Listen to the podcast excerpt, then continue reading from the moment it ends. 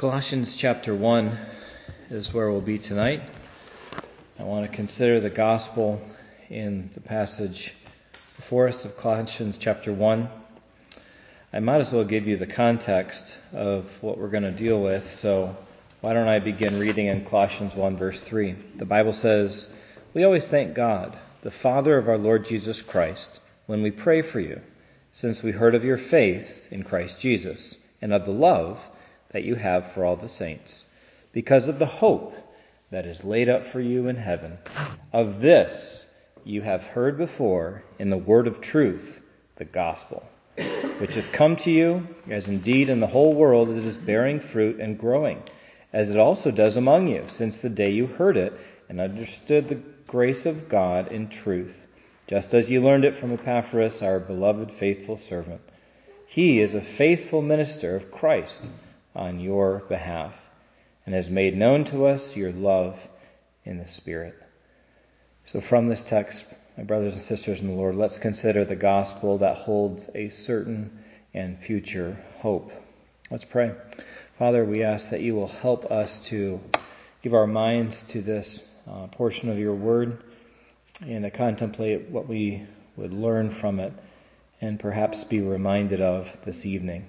We ask that you'll help us. In Jesus' name, amen. If you were to die today, would you go to heaven? That is one of the most common first questions that Christians ask when witnessing. And it's really a penetrating question because it is asked to get to the heart of what a person believes. Where does your hope lie? And what we find in 1 Corinthians 1 is hope. Paul greets the Colossian Christians here. He does so with thanksgiving to God because he's received a good report from Epaphras. And the Colossians were marked by two features. They were marked by faith in Christ Jesus and by love for all the saints. And these two marks spring from the hope that they had, as we see in verse 5. And it's this hope that they have in verse 5 that I want us to consider tonight. And two simple points. The first is that the gospel is where this hope is heard. That's the present nature of this hope. Look at verse 5, halfway through. Of this you have heard before in the word of truth, the gospel. So this hope is a hope that is learned. The Colossians did not know about this hope if it had not been for Epaphras. Look at verse 7. It says, You learned it from Epaphras, our beloved fellow servant. He's a faithful minister of Christ on your behalf. So Epaphras told them the gospel, and the Colossians understood it. As it says in verse 6, You heard it and understood the grace of God in truth. Now, I can remember the exact moment that I learned about 9 11. It was my senior year. I was sitting in English class, and my school principal walked in and made the announcement to the class. That is when I learned about it. And even so, there was a time in Colossae where they first heard the gospel of Jesus Christ that was given to them and in which there was hope held out to them. And this hope is not only something that is learned, but this hope is something that is that rests on the gospel truth. Look at the other portion of verse 5. It says that you heard it before in the word of truth, the gospel. So that is to say, the word of truth is the gospel. One is speaking for the other. This hope is founded on a sure word of the gospel. Now, ever since the beginning of internet commerce, where people buy and sell and do all kinds of transactions online, people have been giving to false causes and buying from false retailers. Now, we can have confidence when we're buying from places like eBay and Amazon, the big names, but if you're not buying from the big names, you have to do your research to make sure that that dot .com is not a scam. And with the rising popularity of giving online, we found that many have invested money only to find that it went into people's pockets not towards the cause that was stated. You see, that is in contrast to what we find in the gospel. The gospel is something that's true. The gospel is something that's solid. It's not a scam. And so the hope that rests in the gospel is solid as well. The gospel is where the hope is heard. Now, secondly, heaven is where this hope is laid. This is the future nature of the hope. Verse 5 says, The hope laid up for you in heaven. This hope is a certain hope. It says that it, it's laid up. That is to say, it's reserved or stored up or kept safe. The question is, it's kept safe by whom? Well, by God. This is one of those times that we see what's known as a divine passive. Something said in a passive way, but it means that God is the one who is storing up this hope. You say, well, why does that matter?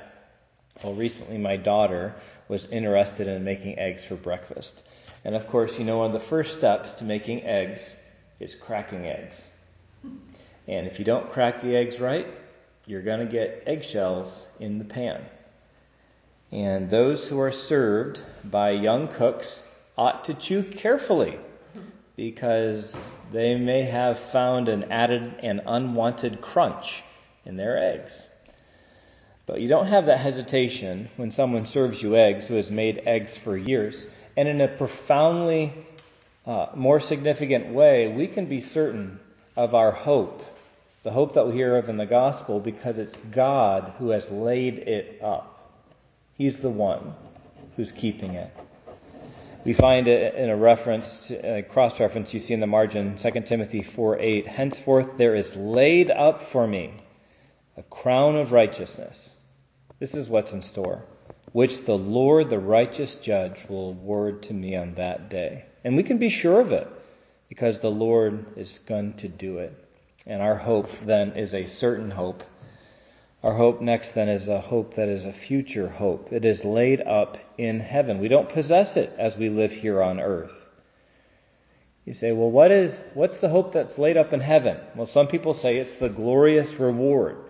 That is the future heaven, heavenly blessedness that the people of God will enjoy. Other people say it's the totality of blessing that awaits a Christian in the life to come.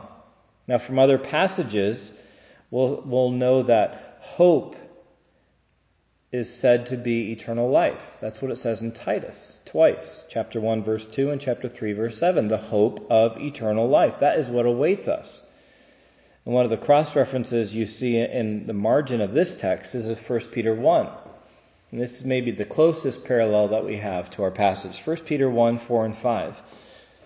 To an inheritance that is imperishable, undefiled, and unfading, kept in heaven for you who by God's power are being guarded through faith for a salvation, ready to be revealed in the last time.